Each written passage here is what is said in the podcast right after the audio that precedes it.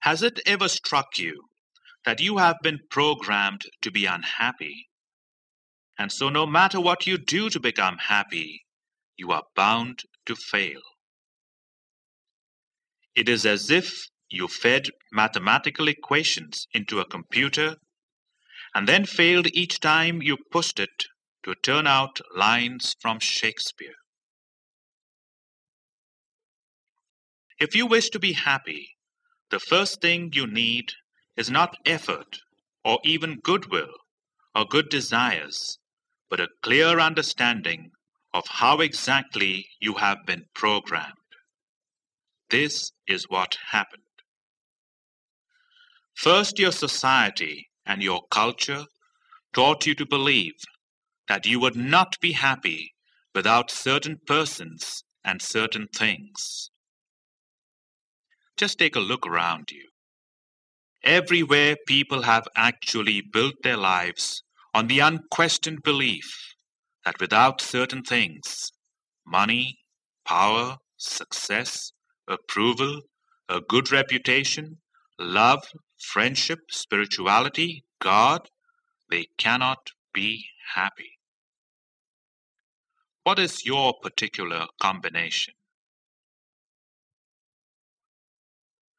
Once you swallowed your belief, you naturally developed an attachment to this person or thing you were convinced you could not be happy without. Then came the efforts to acquire your precious thing or person, to cling to it once it was acquired, and to fight off every possibility of losing it.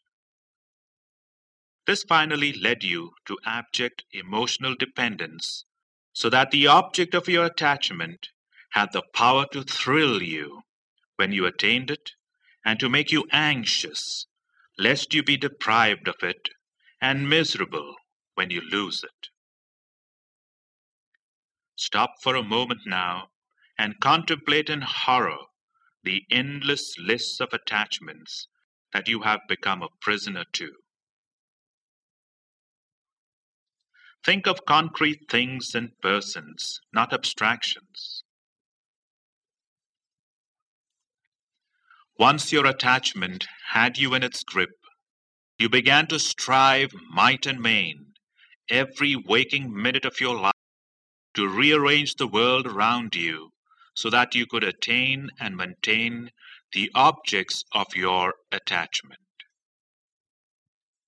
This is an exhausting task that leaves you little energy for the business of living and enjoying life fully.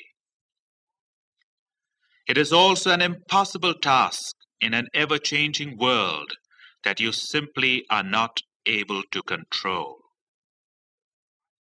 So instead of a life of serenity and fulfillment, you are doomed to a life of frustration, anxiety, worry, insecurity, suspense, tension.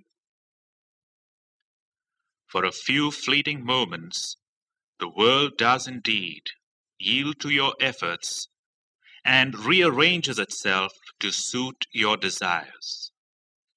Then you become briefly happy. Or rather, you experience a flash of pleasure which isn't happiness at all, for it is accompanied by the underlying fear that at any moment this world of things and people that you have so painstakingly put in place will slip out of your control and let you down, which it never fails to do sooner or later. And here is something else to ponder on. Each time you are anxious and afraid, it is because you may lose or fail to get the object of your attachment, isn't it? And each time you feel jealous, isn't it because someone may take off with what you are attached to? And almost all your anger comes from someone standing in the way of your attachment, doesn't it? And see how paranoid you become when your attachment is threatened. You cannot think objectively. Your whole vision becomes distorted, doesn't it? And every time you feel bored, Isn't it because you are not getting a sufficient supply of what you believe will make you happy, of what you are attached to? And when you are depressed and miserable, the cause is there for all to see. Life is not giving you what you have convinced yourself you cannot be happy without. Almost every negative emotion you experience is the direct outcome of an attachment.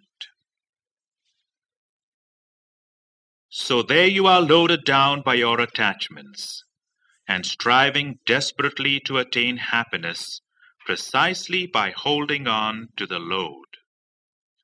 The very notion is absurd. The tragedy is that this is the only method that everyone has been taught for attaining happiness. A method guaranteed to produce anxiety, disappointment, and sorrow. Hardly anyone has been told the following truth. In order to be genuinely happy, there is one and only one thing you need to do get deprogrammed, get rid of those attachments.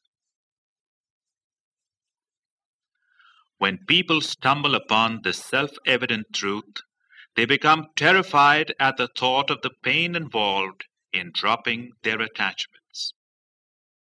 But the process is not a painful one at all. On the contrary, getting rid of attachments is a perfectly delightful task if the instrument you use to rid yourself of them is not willpower or renunciation, but sight. All you need to do is open your eyes and see that you do not really need the object of your attachment at all. That you were programmed, brainwashed into thinking that you could not be happy or you could not live without this particular person or thing. Remember how heartbroken you once were, how you were certain you never would be happy again because you lost someone or something that was so precious to you. But then what happened? Time passed, and you learned to get on pretty well, did you not?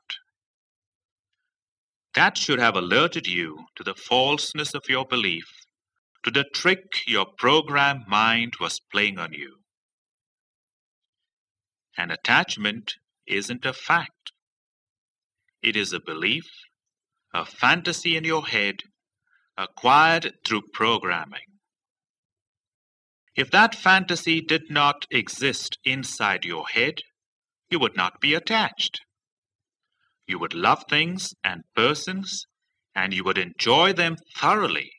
But, lacking the belief, you would enjoy them on a non attachment basis.